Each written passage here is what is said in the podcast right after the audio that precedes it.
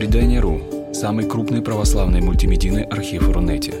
Лекции, выступления, фильмы, аудиокниги и книги для чтения на электронных устройствах в свободном доступе для всех. Заходите. Предание.ру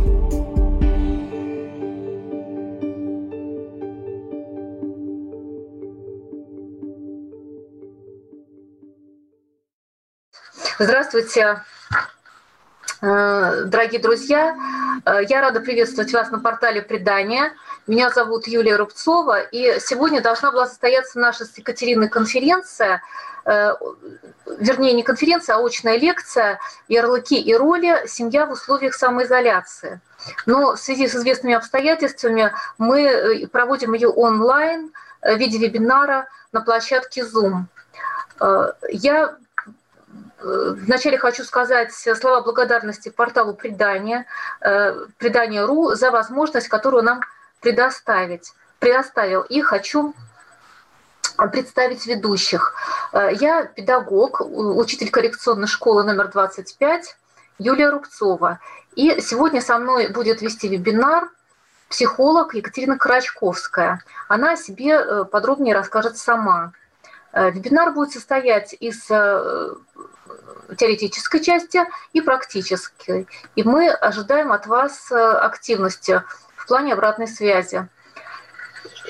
Я хочу принести свои извинения за задержку с началом. Дело в том, что это наш первый опыт э, работы в подобном формате, в таком формате. И э, вот прошу это учесть и заранее извините, если вдруг возникнут какие-то технические сложности. Но в ходе нашего э, вебинара мы, конечно же, затронем проблемы, которые коснулись всех нас из-за необычных обстоятельств, в которых мы все оказались. Э, ну а сейчас я передаю слово Екатерине. Ну, здравствуйте. Э, меня зовут Юлия, меня представила Екатерина Карачковская. Я сегодня представляю э, Санкт-Петербургский институт психологического консультирования. Э, и сегодня хочу вот обратиться к тем, кто интересуется саморазвитием, самопознанием, да, вот через э, такую форму для меня тоже новую, через вебинар. А, сегодня мы решили поднять тему ярлыки и роли, потому что, как мне кажется, она а, достаточно простая, и именно поэтому она и сложная. Да? Вот, немножко тоже о себе расскажу. А, я преподаватель, преподаю в колледже психологические дисциплины. И вот с Юлей как раз мы являемся коллегами.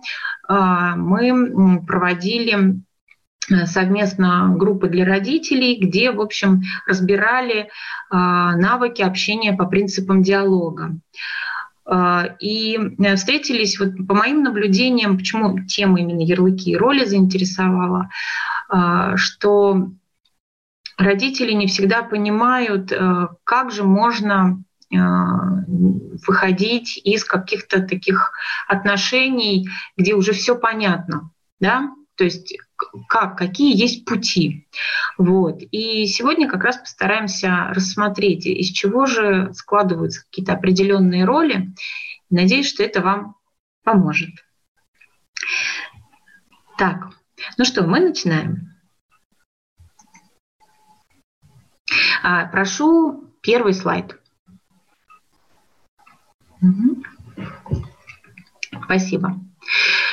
Ну, Здесь э, вы видите весы. Да? А, как мне кажется, картинка, она настраивает на такой спокойный, размеренный а, лад, а, на равновесие, внутренние и внешние. И, конечно же, для того, чтобы достойно справляться со всеми стрессами, со всеми сложными ситуациями, очень важно в себе как раз сохранять это равновесие. Да? Потому что когда в общем-то, мы все попали в ситуацию мирового, мирового такого испытания. Да? У кого-то было внутренний запас, э, такое терпение, да, какой-то уверенности в завтрашнем дне, а кого-то это застало совершенно врасплох, что называется.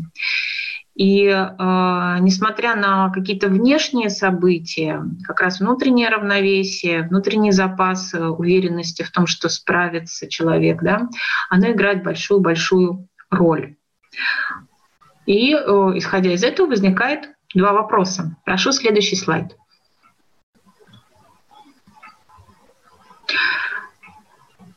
Ну вот вы видите, здесь на слайде уже представлено, что что-то произошло и все рухнуло. Равновесие как не бывало. И встает вопрос, что может вывести из состояния внутреннего равновесия? И что помогает обрести состояние внутреннего равновесия. Но ну, это достаточно такие, ну, скажем так, обычные вопросы для психолога, потому что между двумя крайностями да, как раз и лежит какая-то такая реальность, да, с которой можно что-то сделать, то есть обнаружить себя в этой реальности. И вот сейчас я вам как раз предлагаю, уважаемые слушатели, а, вот вопросы для размышления, да, а что может вывести вас из состояния внутреннего равновесия, то есть какое, какие испытания а, для вас а, такие, где вы проявите свою устойчивость и сможете выстоять, а в каких ситуациях Э, какого-то терпения, как не бывало. Да? То есть для кого-то это может быть э, испытанием остаться с маленьким ребенком на час да, и знать, что его нужно покормить, там, э, как-то развлечь, и, в общем-то, это уже повод впадать в панику. А для кого-то и, э, в общем-то, пережить вот кризис такой, который сейчас нас настиг, это может быть, наоборот, испытанием, а, которое он пройдет с честью. Надеюсь, что у нас таких много. Итак, ну что ж, вот равновесие нарушено. Да, что-то такое случилось. И встает вопрос, что, э, что же делать? Да? И, в общем-то, человек, который способен думать в стрессовой ситуации, э, он, конечно, найдет э, выход сам. Да, я прошу следующий слайд. Вот. Но э, ситуация такая, что порой, порой чувства перевешивают. И э, как-то найти зрелое такое, ну, раз, рациональное, разумное решение не получается. Почему? Потому что э, можно ли сказать, что человек э, не знает, знает, но что ему может мешать? Ему могут мешать лишние эмоции, чрезмерные эмоции. Да? Вот. А, опять же, на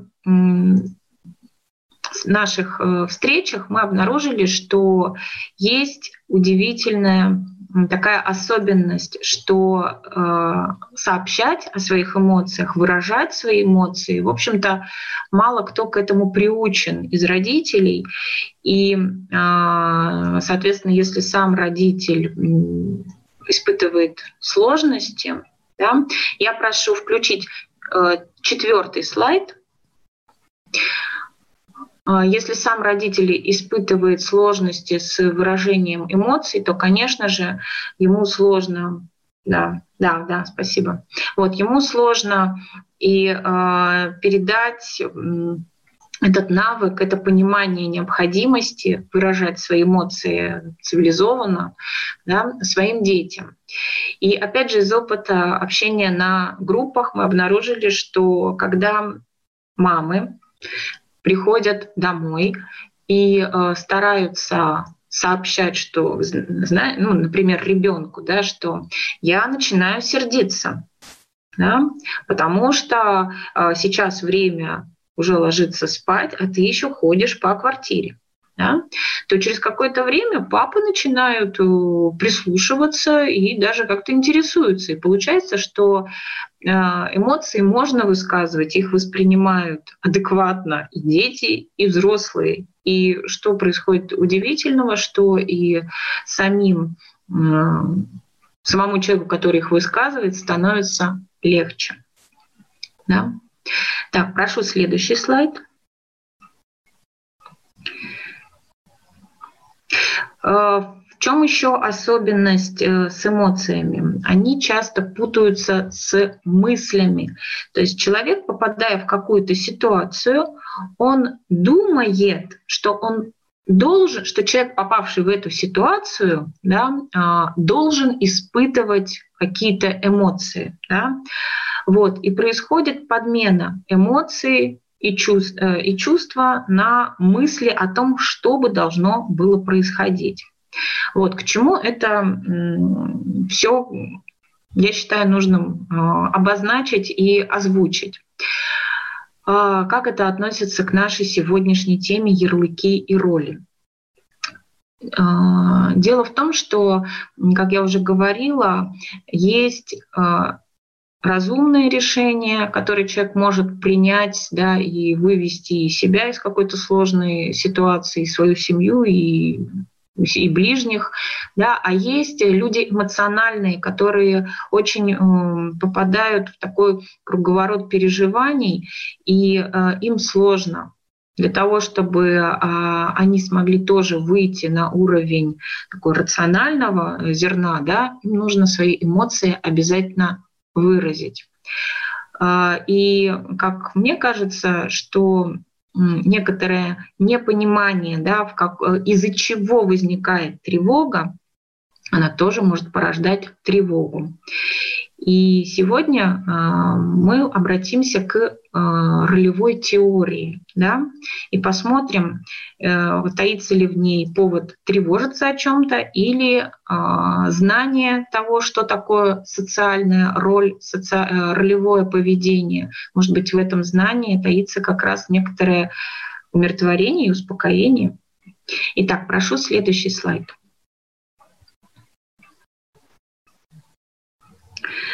Ну вот вы видите сейчас на слайде некоторую информацию а, об истории становления ролевой теории личности. Да? То есть это теория, которая пытается объяснить э, уникальность каждого из нас тем, э, что у каждого из нас есть какой-то ролевой набор. Да?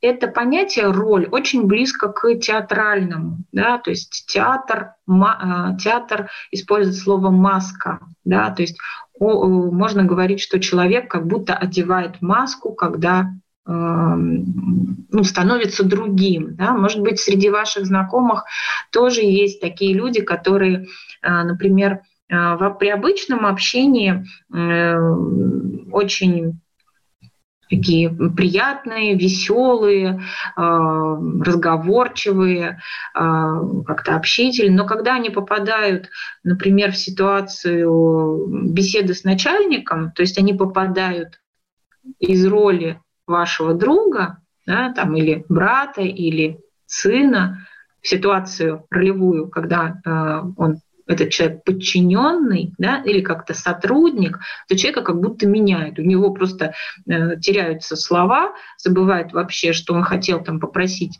э, прибавку к зарплате или оговорить какие-то условия, и, в общем-то, все сыпется. Да? Вопрос, почему же человек себя так ведет? Это он специально, нарочно? Нет, он попадает в разные роли. И э, вот демонстрирует определенное ролевое поведение. Так, ну что, прошу следующий, следующий слайд. Следующий слайд – это у нас статус. Итак, как я уже сказала, а, привела пример, что есть роль, например, сына или брата. Да? Но прежде чем стать ролью, а, нужно пройти этап статуса. Итак, то есть когда э, встречаются, например, а, молодой человек и девушка, а если у них все будет хорошо и просто даже замечательно, то через некоторое время, когда у них появятся э, дети, они из э, влюбленной пары, да, которые демонстрируют тоже какое-то определенное ролевое поведение, приобретут новые роли мама и папа.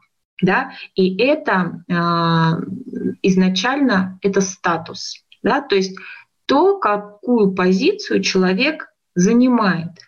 И только э, когда уже э, человек разобрался, что, скажем так, делать, находясь в этом статусе, это становится ролью. Ну и вот здесь на слайде вы видите примеры, да, кто такие, какой может быть статус? Мама, папа, там, дочь, да, муж, жена, теща. Ну, про тещу сложено очень много, про отношения между мужем и тещей сложено очень много анекдотов, ну, надеюсь, что эм, в ваших семьях э, совершенно другие истории, и, вы не, и у вас не, не подвержены такому навязыванию ролевого поведения. Да? Потому что если бы все тещи вели себя так, как в анекдотах, то получается, что роль навязана. Да? Ну, соответственно, водитель, пассажир – это тоже определенные ролевые поведения, учитель, ученик. И вот здесь вот интересный момент, да, поскольку я сама тоже педагог, я сама тоже мама э, и еще психолог по образованию, э, то э, я порой попадаю в разные тоже ролевые такие ловушки, да, то есть э, там, где э, я чувствую себя психологом, ко мне могут относиться как к преподавателю, а с преподавателя э, спрос очень строгий, да, там, где я чувствую себя как преподаватель, ко мне относятся к психологу и, соответственно, ожидают от меня какого-то понимания вместо требования дисциплины. Вот, поэтому это такие интересные э, условия. Так, ну что, и вот мы с вами разобрали, что есть статус. Это та позиция, а, это то положение личности в обществе, которое наделяет человека соответствующими правами и обязанностями. И вот, например, наша молодая пара, а, до того исполнявшая роль а, влюбленной парочки, стали мама и папа. То есть они обрели определенный статус. Да? И э, что же происходит дальше? Как статус становится ролью? Прошу следующий слайд. Итак, роль и ролевое поведение. Ну, обратите внимание да, на этот слайд. Э, получается, что э, статус это как стартовая площадка. То есть будете ли вы, займете ли вы э, статус э, подчиненного или статус начальника, и только потом на базе этого статуса уже будет формироваться определенные какие-то действия да, и, соответственно, ролевое поведение.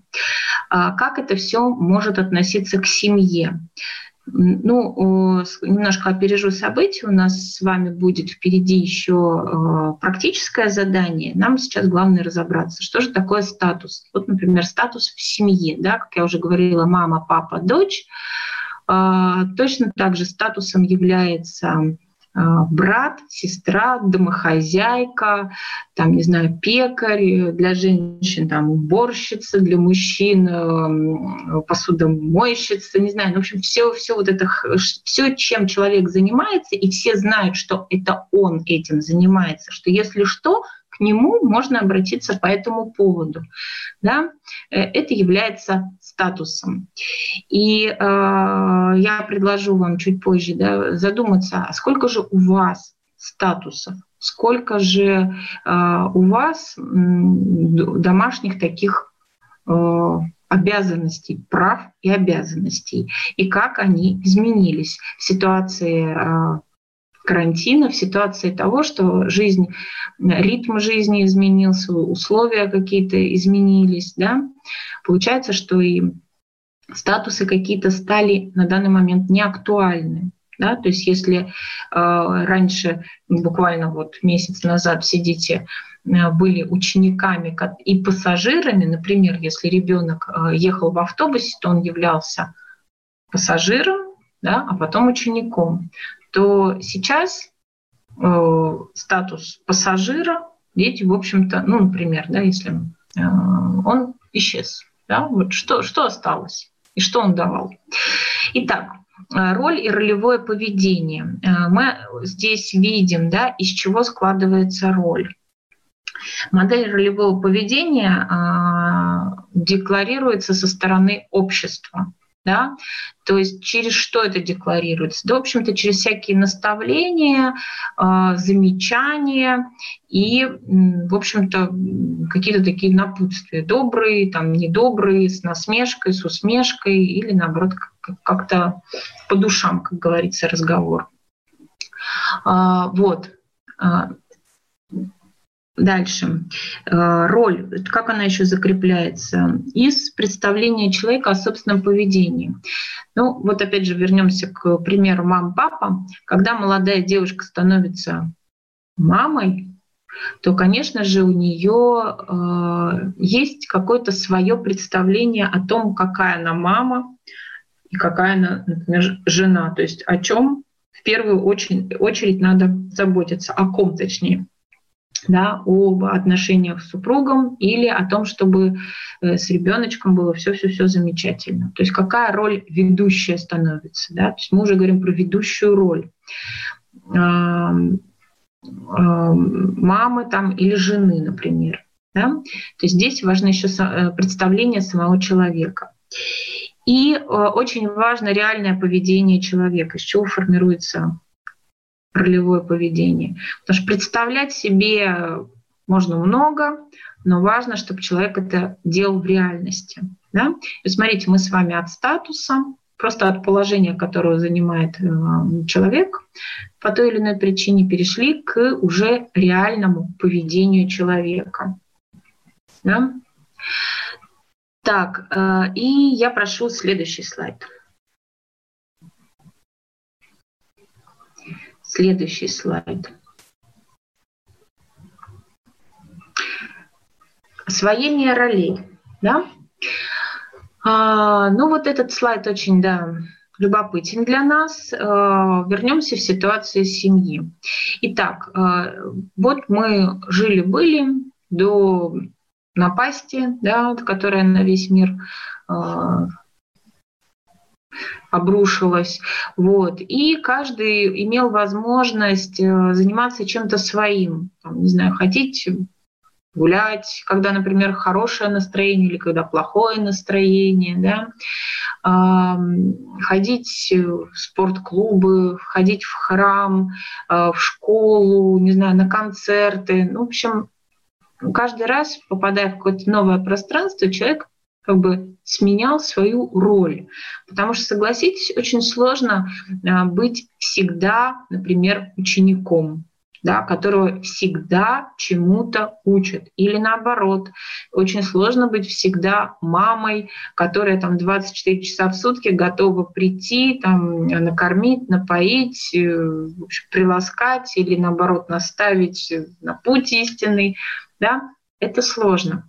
Поэтому человек, как бы меняя то место и пространство, где он э, находится, он меняет и э, свою, свое ролевое поведение. Итак, откуда же ребенок узнает вообще о том, э, как себя вести, да, то есть вот обратите внимание, освоение ролей, э, оно как бы сначала привносит, ну, как бы эм, декларируется извне, то есть ребенку объясняют, как себя вести дома, на улице, там, в гостях, да. Э, конечно, семьи, где есть дети, э, знают, что очень хочется один раз хорошо объяснить, и чтобы и, и все, чтобы ребенок все понял. Но так не получается. Почему? Ну, потому что ребенку пока, в общем-то, все равно на роль воспитанного мальчика или девочки, или там на роль отличника. Ему пока что это не нужно. Вот. И повторение как раз вот эти объяснения, они дают ему знание, что вообще такое существует, что есть хорошие мальчики и девочки, которые там моют руки перед едой, да, а, там слушаются родителей и, в общем-то, не шумят в общественном транспорте. Потому что изначально дети не настроены, наверное, мыть руки перед едой и настроены бегать прыгать и радоваться жизни там, где им это хочется. Да? А мы об этом, а мы сообщаем, как нам. Итак, Э, Еще интересный момент. Информация о ролевом поведении человек получает, наблюдая за другими людьми. Вот здесь э, интересное такое испытание, можно сказать, для родителей, потому что, уважаемые мамы и папы, бабушки и дедушки, э, старая добрая народная мудрость, да, что делай делай то, что я говорю, а не то, что я делаю. Так вот, Дети, дети, конечно, сделают то, что мы с вами скажем, да, как взрослые, ну, потому что куда им деваться.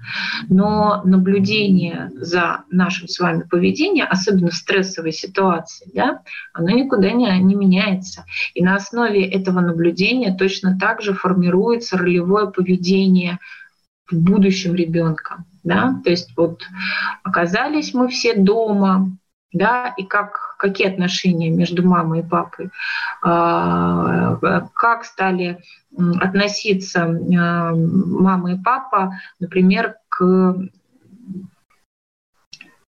к э, новостям, да, к представителям власти, к врачам, к педагогам, да, то есть все это наблюдается. Вот, дети, они умеют э, тихонько слушать, и на ус мотать. Ну, потому что они дети, им это нужно для дальнейшего выживания. Да? Так, э, что еще здесь важно? То есть э, ролевое поведение.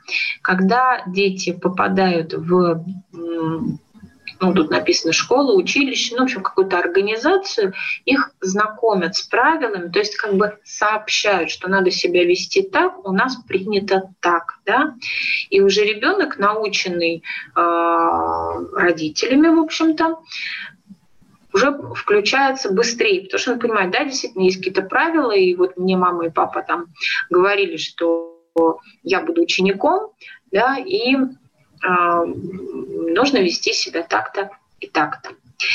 Итак, от статуса, да, когда человек просто занимает какое-то положение, ну, в силу обстоятельств, да, а, мы перешли к внутреннему такому пониманию и принятию роли, да, освоению роли. Вот, поэтому а, для нас, для взрослых людей, очень важно понимать, какую информацию мы сообщаем своим поведением, вольно или невольно, своим собственным детям. И, э, конечно, очень важно э, понимать, что дети очень эмоционально настроены на взрослых людей. Да? И э, если сейчас, например, у вас вы как, в общем-то, и многие, практически все, да, вынуждены очень много времени проводить вместе, да, то э, это может быть испытанием, да? но э, точно так же это может быть и выходом э, в какое-то так для вас неведомое, неизведанное пространство. Может быть, до этого э, отношения строились по принципу э, мама там накормила, там, напоила, отправила делать уроки, э, уложила спать. А сейчас э, есть возможность а, занять такую ролевую позицию, как, например, а, читающего любит, человека, который любит читать, да, и, возможно, а, как-то вы обратитесь к тем книгам, которые вы прочитали, и у вас такой клуб любителей чтения. Ведь это тоже другой статус. Угу. Так, следующий, пожалуйста, слайд. Внутренние мотивы принятия роли. А, чтобы объяснить какому-то человеку, большому или маленькому, э, чего же ждут от, например, сына. Например, сын вырос, да, и вот он уже большой, ему лет 20, например, и мама, например, уже ждет, что он начнет самостоятельную жизнь, и, э, в общем-то, уже внуков ждет. Да? Вот. И э, просто сообщить об этом э, своем ожидании, это очень ценно, потому что как минимум ваш ребенок будет знать, чего же вы от него хотите. Вот. Но должны быть еще сформированы внутренние мотивы принятия роли. Да?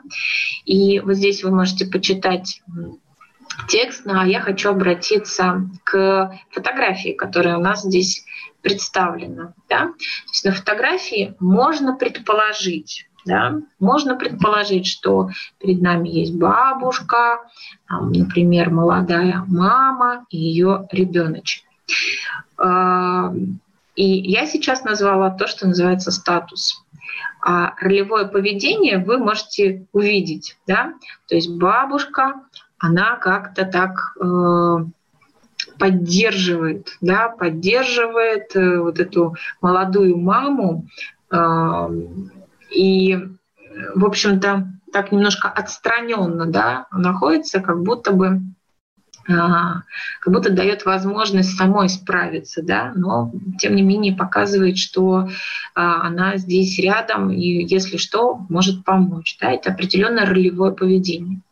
Вот. А, девушка, которая э, держит э, ребеночка, она явно как-то очень неуверенно, даже испуганна, да, и, в общем-то, для поведения, например, мамы это не очень, э, ну, не, не, не очень, а совсем не свойственное да, ролевое поведение. Но ситуации бывают разные, и, может быть,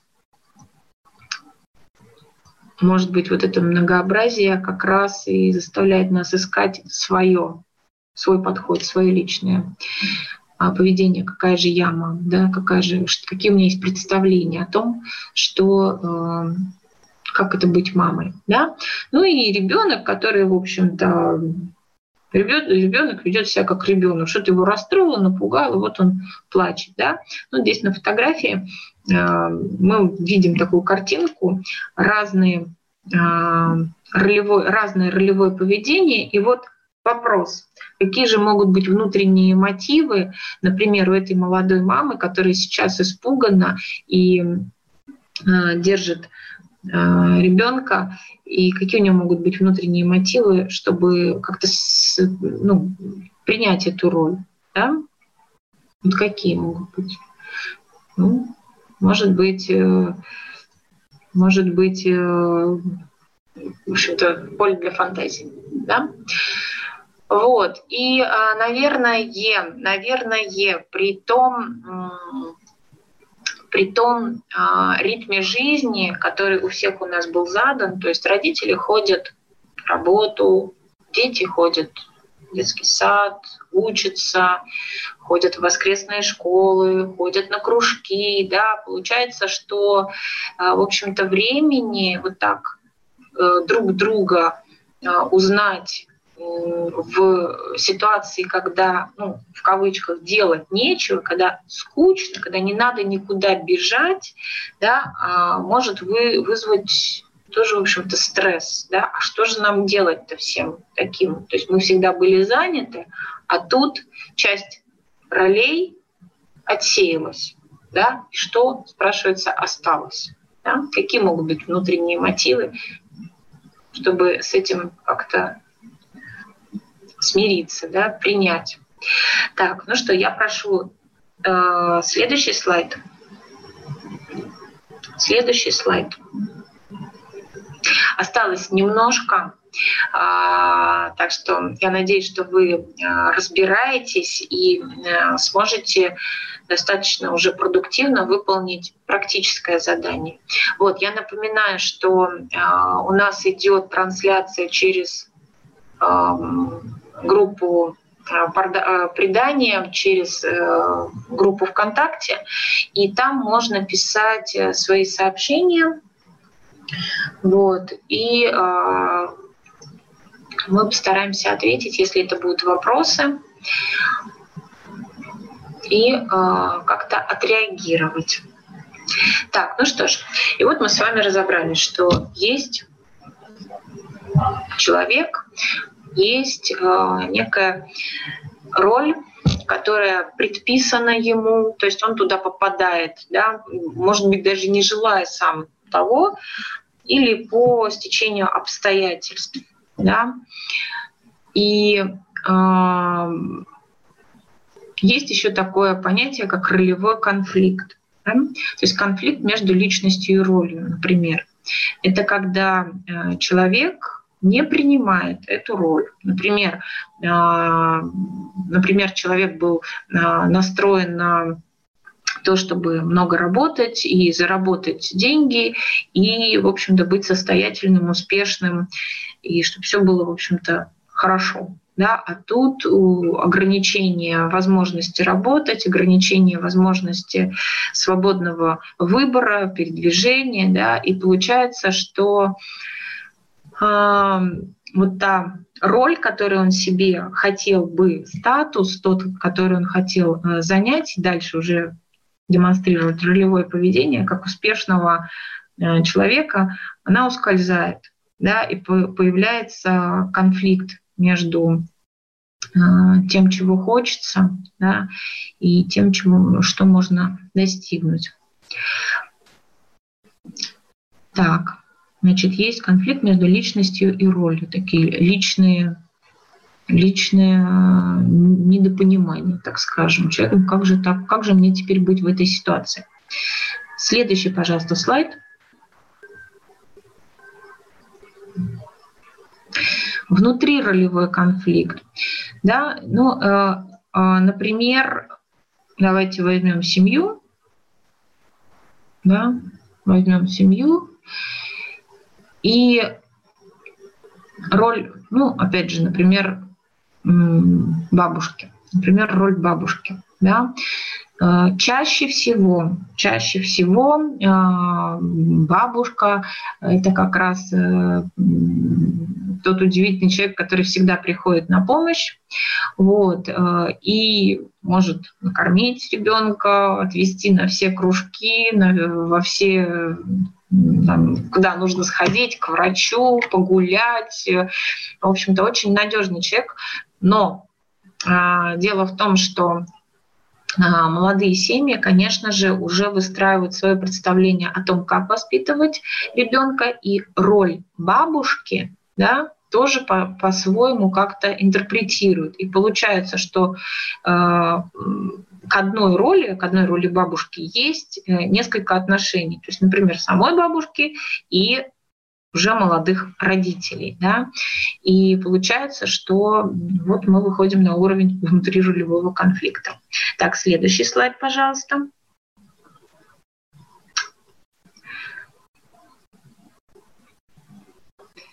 Будьте добры, следующий слайд.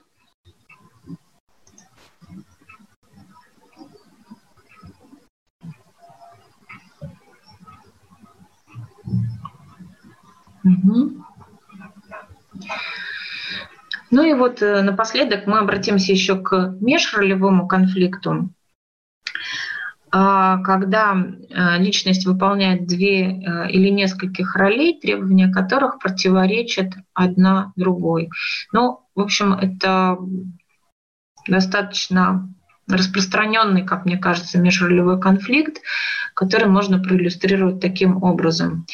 А, например, есть учитель, которого всячески превозносят на разных мероприятиях. Например, там, вот, учителя, это наша там, гордость, они такие замечательные, учат наших детей, спасибо вам большое, все хорошо, там, в общем, все для вас. Да? И получается, что как бы поддерживают статус, и э, тоже фактически общество моделирует поведение учителя как человека достойного уважения. Да? Но как только возникают какие-то сложности, что происходит? Обращаются ли к знанию, пониманию, э, опыту учителя? Очень часто обращают, ну не то что обращаются, а в общем-то не, не, не, ну, как бы делают виноватым в чем-то, что что-то не досмотрел, что, в общем, ругают как маленького ребенка, который что-то не доделал, не досмотрел, не дожал, да, то есть по, получается ругают. И э, как раз мы попадаем в межролевой конфликт, когда э, когда э, к одной роли, например, да, учителя, предъявляет, с одной стороны, нужно слушаться, да, что говорят, и делать, как говорят. С другой стороны, э, ставят на тот пьедестал, когда э, надо, наоборот, этого человека слушаться. Ну, вот такой пример.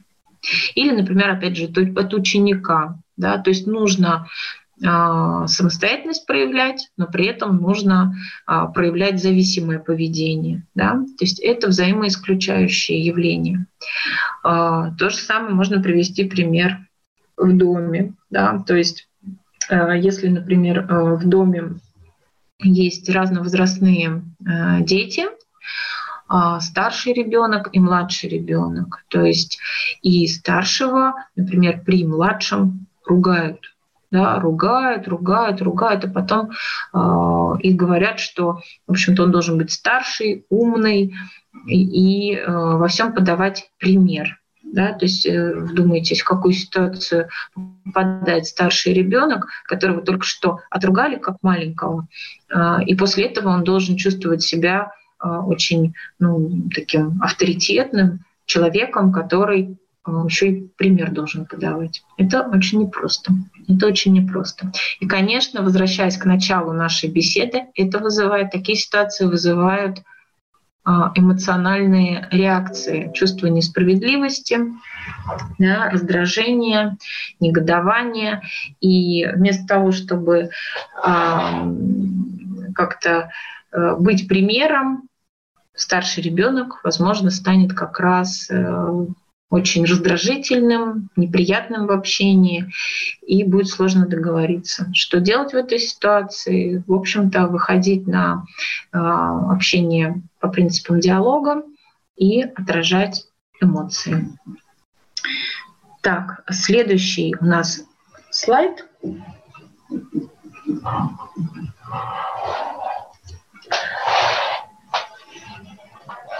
А,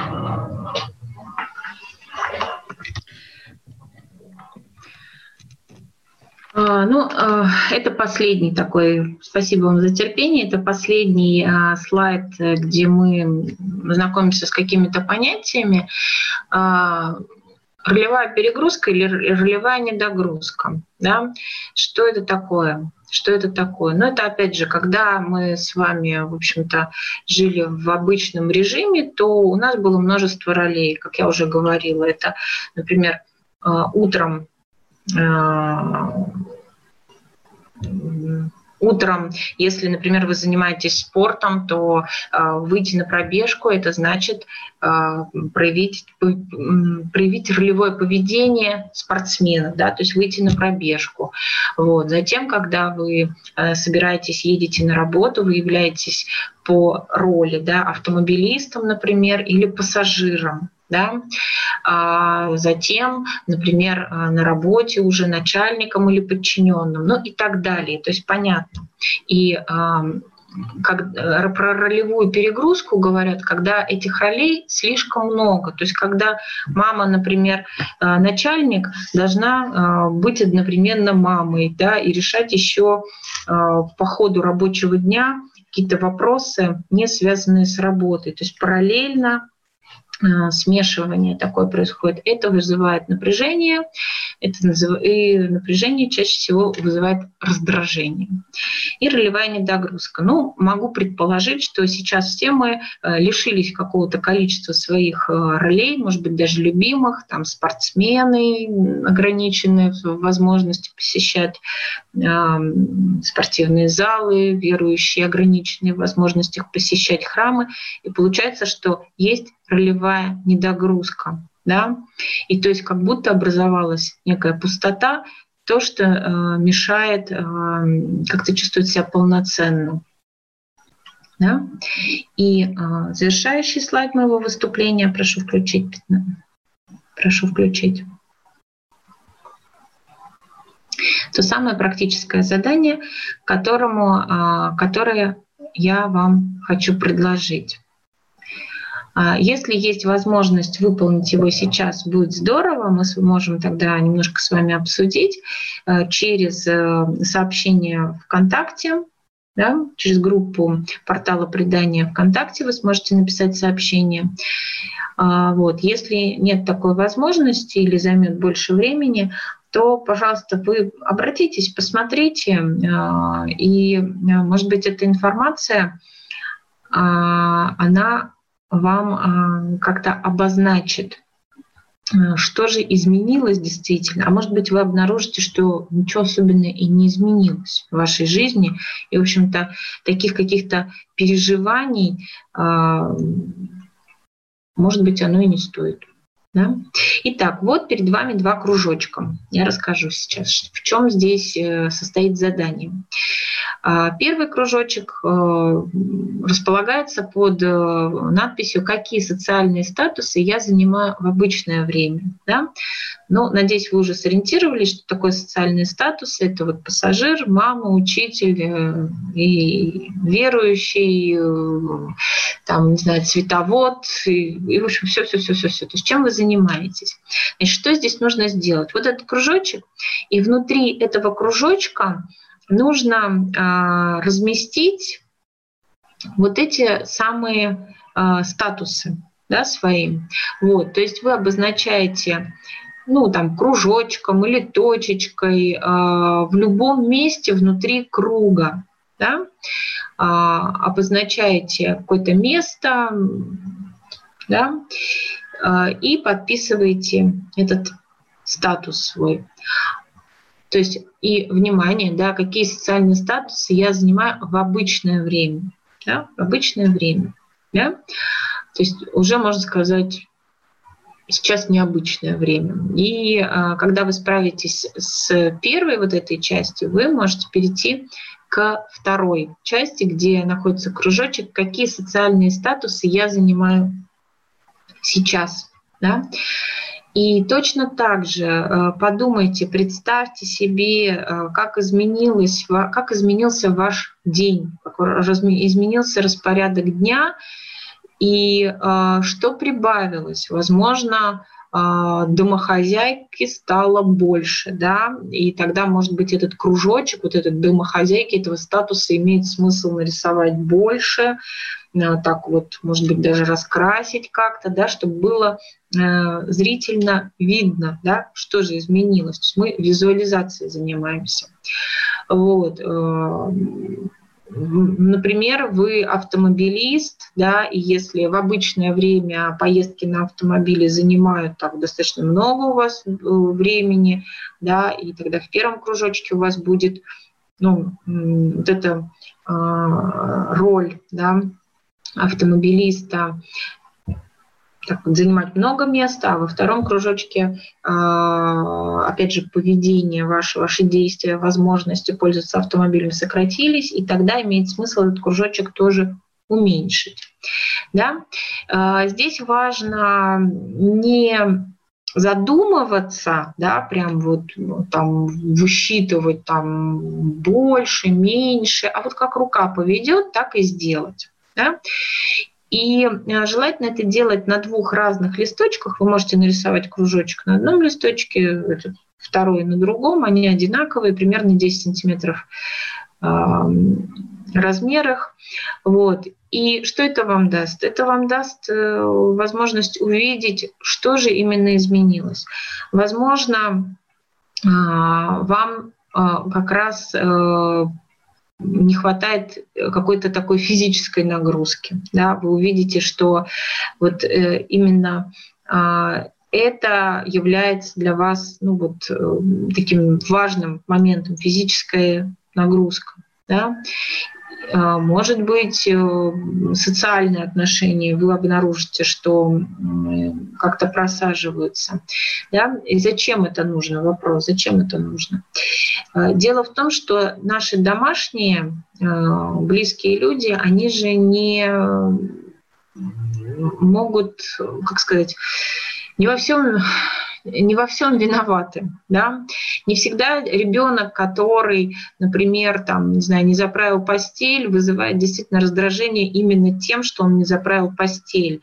А вот именно какое-то внутреннее напряжение, возможно, как раз связанное с тем, что э, сменилась какая-то роль, и вы испытываете напряжение от ролевой перегрузки или недогрузки, да, и э, происходит срыв, просто нервный срыв, да, эмоциональный срыв а, под таким обычным предлогом, да, вот, и внимательное отношение к себе, оно поможет э, вам преодолевать э, кризис, какой-то стрессовые ситуации, находить разумные э, решения и преодолевать эмоционально напряженные ситуации. И точно так же ваши дети, они будут наблюдая за вами, за тем, как вы это делаете, формировать свое представление о ролевом поведении взрослого человека, а, который умеет справляться со сложностями. Но на этом мое выступление завершено. Если будут какие-то вопросы, пожалуйста, пишите в сообщение в ВКонтакте. И я передаю слово своей коллеге Юлии Рубцовой.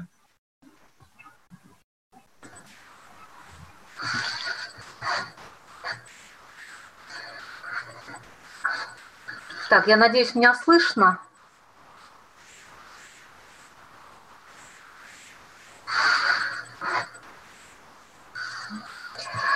Э, ну, как сказала Екатерина, наши, э, наша сегодняшняя ситуация, э, ситуация во многом неопределенности, эм, недогруза каких-то ролей и перегруза каких-то других ролей вызывает напряжение, а напряжение вызывает раздражение. И поэтому мы э, иногда не задумываемся о том, в какие слова облечь наши фразы. И фразы эти, получается, что могут ранить наших детей, наших ближних. И я вот в своей части хочу вам предложить а, потренироваться, как же говорить так, чтобы э, быть услышанной, чтобы ваш ребенок или ваш э, супруг, ваш кто-то из ваших домашних эм, э, не вставал в ответ на вашу фразу в позу защиты, чтобы она не вызывала негатив, а, собственно говоря, вызывала желание ну, сотрудничать. Ну, для того, чтобы понять, о чем я говорю, я хочу предложить вам э, вот прочувствовать эм, на себе. Э, например, э, если представьте себе такую ситуацию, ваш ребенок утром встает и хватается за мобильный телефон, и вдруг обнаруживает, что деньги на телефоне кончились, и он не может ни в контакт войти, ни с кем поговорить, и он вам говорит, ты опять не оплатила вовремя телефон, а сделай это немедленно. Как вам такая фраза? Наверное, она вам не очень понравится.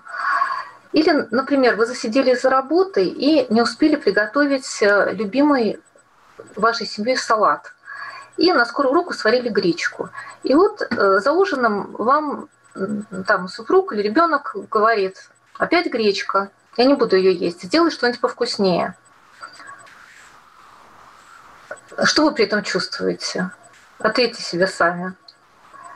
Наверное, у вас не возникает желания выполнять эту просьбу, потому что она сказана в приказном таком э, тоне.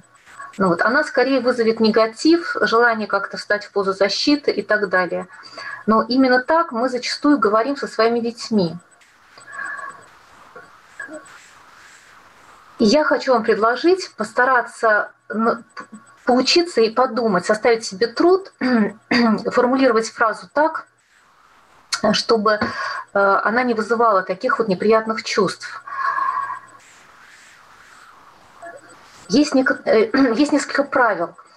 Э, и мы рассмотрим сегодня с вами две такие важные ситуации. Одна ситуация – это когда вам хочется остановить какое-то неприемлемое с вашей точки зрения поведение ребенка, когда ребенок ну, эмоционально возбужден, и он к вам либо он к вам приходит, либо вы вот наблюдаете что-то, что вам хочется, хочется остановить. То есть в состоянии эмоционального возбуждения вот вторая сторона.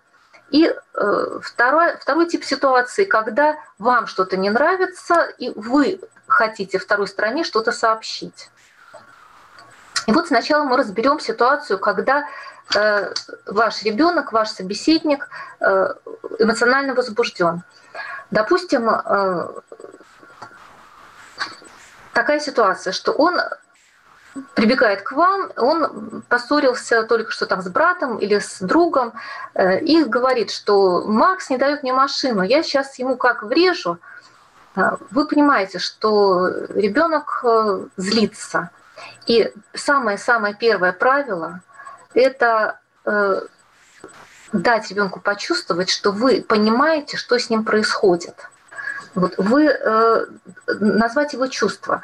Это очень простой, но действенный прием. Он называется отзеркаливание когда вы называете чувство ребенка, называете его состояние. И таким образом вы даете возможность ему э, не встать в позу защиты, вы лишаете его необходимости эм, ну, подтверждать, вот, что ему там плохо, больно э, и так далее. Вы снимаете это напряжение.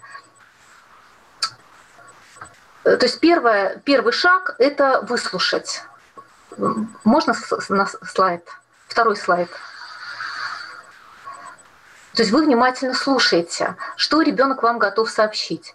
Э, слушайте активно, э, какими-то междометиями подтверждаете то, что вы слушаете активно. Говорите «да», не перебивая ни в коем случае. Выдерживаете паузу, и дальше вы называете э, то, что с ребенком происходит. Вы называете его чувство, его состояние. Вы говорите, да, допустим, это обидно, или это э, я, я вижу, что ты, ты очень зол, я, я понимаю, что ты разочарован. Или, может быть, э, ребенок в состоянии такого восторга от чего-то там. Я вижу, что ты просто на седьмом небе от счастья. Вот. И после того, как вы его выслушали и назвали э, его чувства, вы дальше выдерживаете паузу. Если вам удастся это сделать, то результат, который вы увидите, вас приятно удивит. Э, и это самое трудное – выдержать паузу и не скатиться в наш, на наши привычные рельсы, потому что обычно мы делаем что? Мы либо советуем, что надо делать, либо мы даем оценку, либо мы э, отрицаем чувство ребенка, говорим там не кричи, не плачь, ну вот запрещаем ему чувствовать и выражать свои чувства или начинаем философствовать, ну что угодно. Вот. Но вот если мы от всего этого вот отойдем и выслушаем, назовем, что с ребенком происходит, тем самым мы снизим эмоциональный накал. Как известно, в состоянии эмоционального возбуждения э, практически невозможно принять здравое решение. И в состоянии эмоционального возбуждения ребенка бесполезно воспитывать, он не услышит. То есть, чтобы э, начать воспринимать как-то здраво ваши слова, э, воспринимать действительность, ему нужно дать возможность вот этот вот градус своих эмоций снизить. Вот. Если у вас это получится, вот путем того, что вы даете ему понять, что вы понимаете его, не обязательно принимаете, не обязательно одобряете, но вы понимаете, что с ним происходит. И дальше ребенок уже в состоянии э, более спокойным, и он может даже иногда сам сказать, оценить ситуацию правильно и сказать то, что вы хотели бы ему сказать. Э, когда я сама научилась вот этому способу реагирования, я просто была э, действительно удивлена. То есть получались удивительные вещи, вот фокусы просто. Если мне удавалось э, сдержаться, выслушать ребенка и не влезть ни с какими советами, то ровно через э, несколько секунд э, ребенок мне говорил как раз то, что я хотела бы ему сказать. Я предполагаю, что если бы это сказала я в качестве совета, то, э, возможно, ребенок бы поспорил. И теперь я хочу разобрать несколько ситуаций, с детьми примерно разных возрастов, вот такие вот традиционные, которые бывают, и э, постараться вот построить вот фразы правильно по этим правилам. А, вот предположим, что э, ребенок находится в детской поликлинике, ему предстоит сдавать анализ крови. Дело в том, что я живу рядом с поликлиникой, и для меня эта ситуация вот знакома и просто уже оскомину набила всегда одно и то же. Ребенок плачет, маленький ребенок там не знаю, лет там до четырех, к примеру, ему страшно, ему больно, что говорит мама. Не страшно, не больно. Да ты что, трус? Да прекрати сейчас же. То есть чувства ребенка обесцениваются.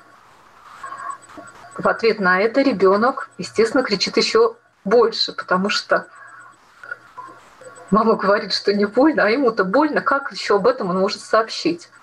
И получается замкнутый круг. Стоит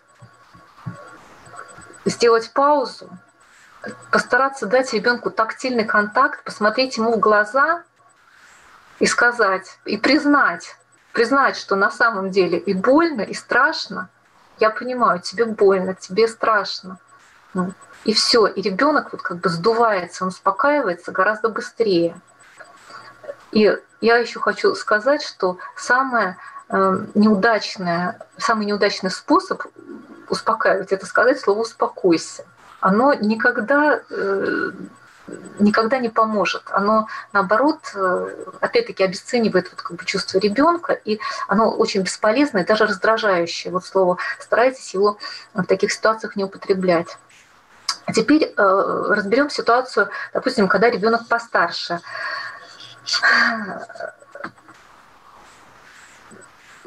Ну, на, возьмем на злобу дня. Э, к примеру, ребенку пора уже укладываться спать, а он еще э, смотрит мультики.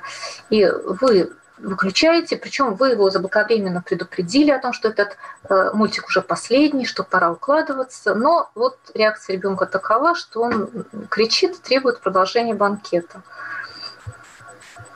Какая часто наша обычная реакция?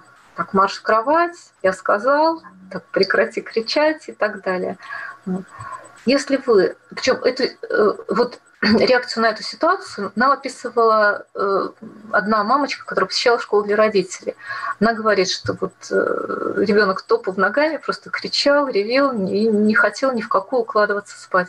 Я просто подошла, обняла, посмотрела в глаза и сказала, ты хочешь еще смотреть мультики? Но, к сожалению, уже пора спать.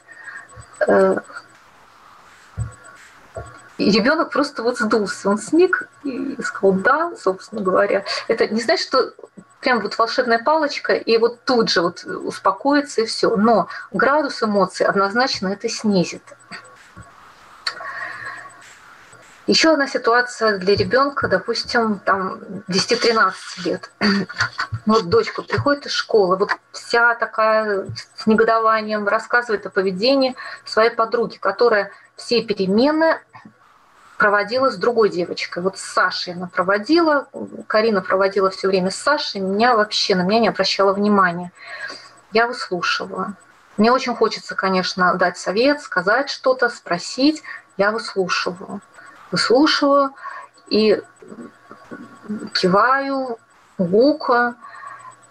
И через, через некоторое время, да, и говорю, что да, это обидно, когда тебя игнорируют. То есть я называю то, что испытывает ребенок. И через буквально полминуты дочь говорит, да, возможно, что у Саши была какая-то проблема, и Карина об этом знала. И, наверное, она себя чувствовала не очень хорошо из-за того, что она не могла быть и со мной, и с Сашей. Ну, то есть это ровно то, что я хотела бы ей сказать. Но это сказала она сама, и этот вывод она сделала сама, и это очень ценно. Ну, теперь рассмотрим ситуацию для подростка. Ребенок у нас взрослеет. А, к примеру, такая ситуация, а, тоже из практики. Ребенок звонит маме на работу и почти что с слезами в голосе сообщает, что нужно, нужна справка для того, чтобы завтра сдавать нормативы э, ГТО, нужна справка от специалиста. А этой справки э, ну вот нет. И поэтому ей нужно раздобыть срочно, вот прямо сегодня. И ребенок, вот, э, узнав об этом, толком не пообедав, помчался в поликлинику. Конечно же, без записи никто его принимать не хотел. Но, э, тем не менее, он дождался конца приема и вот вломился к врачу и просил эту справку, на что врач ему сказал, дорогой мой, ты уже два месяца назад должен был быть у меня на приеме со всеми анализами, но ты не удосужился это сделать. И как я тебе могу дать справку, когда я не вижу твоих показателей крови, я тебя должен смотреть, а время приема закончилось. И, собственно говоря, э, врач не хотел его принимать даже, в общем, разговаривал на повышенных тонах. Вот. Но ребенку очень нужна была эта справка, и он вот э, клятвенно обещал, что он на следующей неделе придет с анализом крови и так далее. То есть э, врач сердилась, врач кричала. Ну, то есть он пережил вот такую ситуацию, в общем-то, э, очень сложную для него. И вот он рассказывает об этом маме, ну вот, и маме очень хочется сказать, а я тебе, дорогой мой, вот говорила уже, сколько раз, что тебе нужно пойти на этот прием, и ты меня не слышал. Но если мама сумеет этого не сделать, а наоборот выслушает и назовет чувство ребенка, если мама скажет, что да, это было непросто, это очень неприятно, когда на тебя кричат, а ты весь такой взмыленный, голодный, то дальше ребенок сам скажет, что да, надо было мне месяц назад сходить на этот прием. Вот. Э, ну, то же самое и со взрослыми. Э, в общем-то, если эти приемы действуют э, с детьми, то ровно точно так же вы можете их применять и к своим домочадцам. Потому что, как я уже сказала, не только ребенок в состоянии эмоционального возбуждения не может принимать трезвого решения, но и, и взрослый тоже. Ну вот, а чтобы этот градус эмоциональный снизить, самое важное – это вот применить прием, который называется, как я уже сказала, отзеркаливание. То есть назвать э, чувство ребенка, назвать состояние, то есть дать понять, что вы понимаете, что с ним происходит. Вот. Теперь э, можно перейти к другой ситуации. Следующий слайд, если можно, покажите, пожалуйста. Ситуация, когда нам что-то не нравится, и мы хотим э, это донести до другой стороны. Э, к примеру, Наша задача сказать так, э, чтобы не вызвать негатив, чтобы вторая сторона не встала в позицию защиты. И от того, как мы скажем, э, в общем-то, будет зависеть результат. Ну, возьмем такой пример, что без вашего ведома, например, ребенок залезает в ящики вашего стола, и вам это очень не нравится. Вот. И э, фраза, которую мы э, хотим, э, то есть э, фраза должна быть построена следующим образом. Во-первых, она должна быть от первого лица. То есть мы говорим о себе в первую очередь, что мне не нравится. Я, мы называем свое, свое состояние, свое чувство. Я зол, я, я просто в бешенстве, или я расстроен, я огорчен, я разочарован там, и так далее. То есть это, как бы называется, я сообщение. Да? Вторая часть фразы. Мы описываем, из-за чего это все происходит. То есть описываем поведение другой стороны, из-за чего это произошло, из-за чего я расстроен. Э, то есть э, я я злюсь, когда без моего ведома залезают в, мои, э, в ящик моего стола. И третья часть фразы мы говорим о том, какие последствия это имеет. То есть не надо путать это с угрозой. То есть мы не говорим, что если вот так-то, то я вот то-то. То есть это, это не угроза, не, не эти последствия, а чем нам это мешает, вот почему нам это не нравится. Э, например, с ящиками стола. Э, я злюсь, когда залезают в ящики моего стола, потому что это нарушает мое личное пространство, которое для меня очень важно. Вот, к примеру, так. Поначалу фраза может быть показаться тяжеловесной, но если мы вот приучимся вот фразы строить именно так, то вот я вас уверяю, что э, эффект вас порадует. И что еще очень важно, вот в этой фразе постарайтесь, пожалуйста, не употреблять местоимение «ты», потому что когда человек слышит местоимение «ты», он сразу автоматически встает в позу защиты. Если мы говорим о чем-то неприятном, то, что нам не нравится, то лучше вот эту фразу постараться обезличить. А, вернемся вот к этим ящикам стола. Я злюсь, когда залезают в ящики моего стола. Не когда ты лазаешь по ящикам моего стола, а когда залезают. Да, вот кто-то там залезает. Ребенок прекрасно знает, кто, кто залезает. Вот. Но вот это обезличивание ему, его лишает э, э, как бы возможности, э, лишает необходимости встать в позу защиты. Вот. И такую фразу легче услышать, на нее отреагировать правильно. Не негативом, а именно правильно. Да? То есть мы хотим ведь добиться, чтобы ребенок больше не залезал, чтобы он услышал что нам это неприятно. Вот. Но зато, когда мы говорим о чем-то хорошем, э, то вот здесь как раз ты очень уместно. То есть вот что-то хорошее – это сделал ты. А вот что-то плохое – это вот ну, некто. Ну, давайте еще одну фразу, например, э, попробуем построить. Например, ситуация такая. Э, у вашего сына очень громко играет музыка, и вы, э, вам она уже мешает, вы хотите отдыхать, она вот все играет и играет. Ну, по этим правилам, как мы скажем, я сообщение. Мне не нравится ли, меня нервирует, когда после 23 часов громко играет музыка, потому что мне это мешает отдыхать, я утром встаю, встаю не выспавшийся. Вот. Ну, примерно вот так. Очень бы хотелось, конечно, получить обратную связь, но, к сожалению, я не вижу сообщений ВКонтакте и вот обратной связи не имею. Поэтому а, ну, на этом вот эта практическая часть заканчивается.